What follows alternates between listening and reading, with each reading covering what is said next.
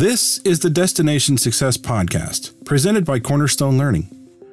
In every episode, we'll bring you thoughts, insights, and solutions for enhancing your performance environment and increasing employee engagement. Hi, I'm Vince, and I'm your narrator. This week's episode, we're going to talk about going beyond surveys. What do we do with the results? Organizational or employee surveys are fairly common practice these days. But as an employee taking the survey, many will ask, where does the data go?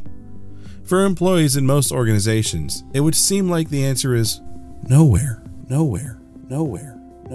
We take the survey, we submit our answers, and the only response we ever hear back is, thank you for taking your insert year here, employee survey.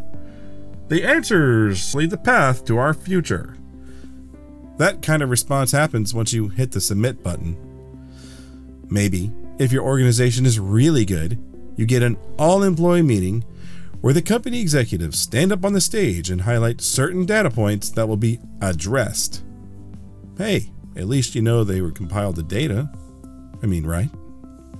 Employee surveys can be an incredibly powerful tool, but unfortunately, most organizations squander the opportunity by making one crucial misstep once the survey results have come back, not involving the employees.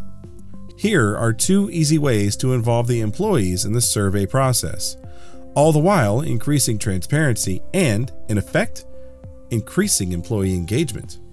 Number one, form a team of motivated employees and let them lead the employee survey section of all the employee meetings and deliver the results. By giving the control of delivering the results to the employees, it shows immediately that the organization is serious about making a difference using the data given by the employees.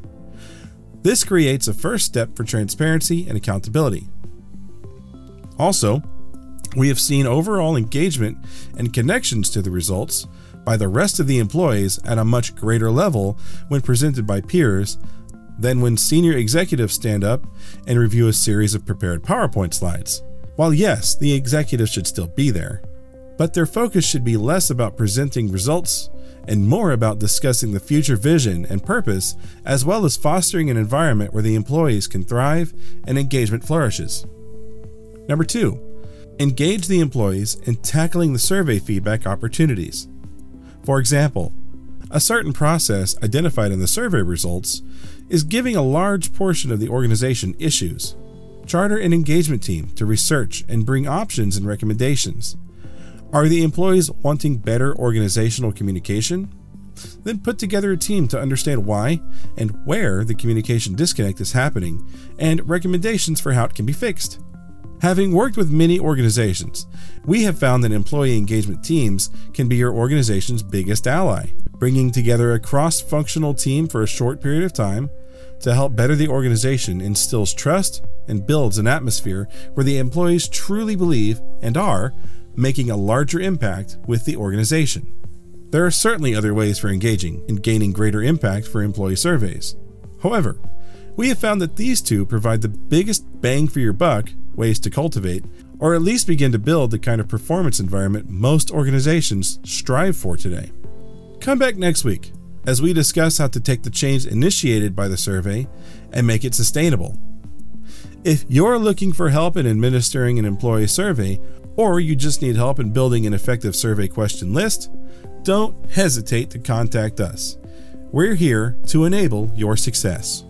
Thanks for joining us today. The Destination Success Podcast is a production of Cornerstone Learning. We bring vision and focus to an evolving management model and extend leadership and impact to every employee. We partner with you to enable success. We'll see you on the next episode.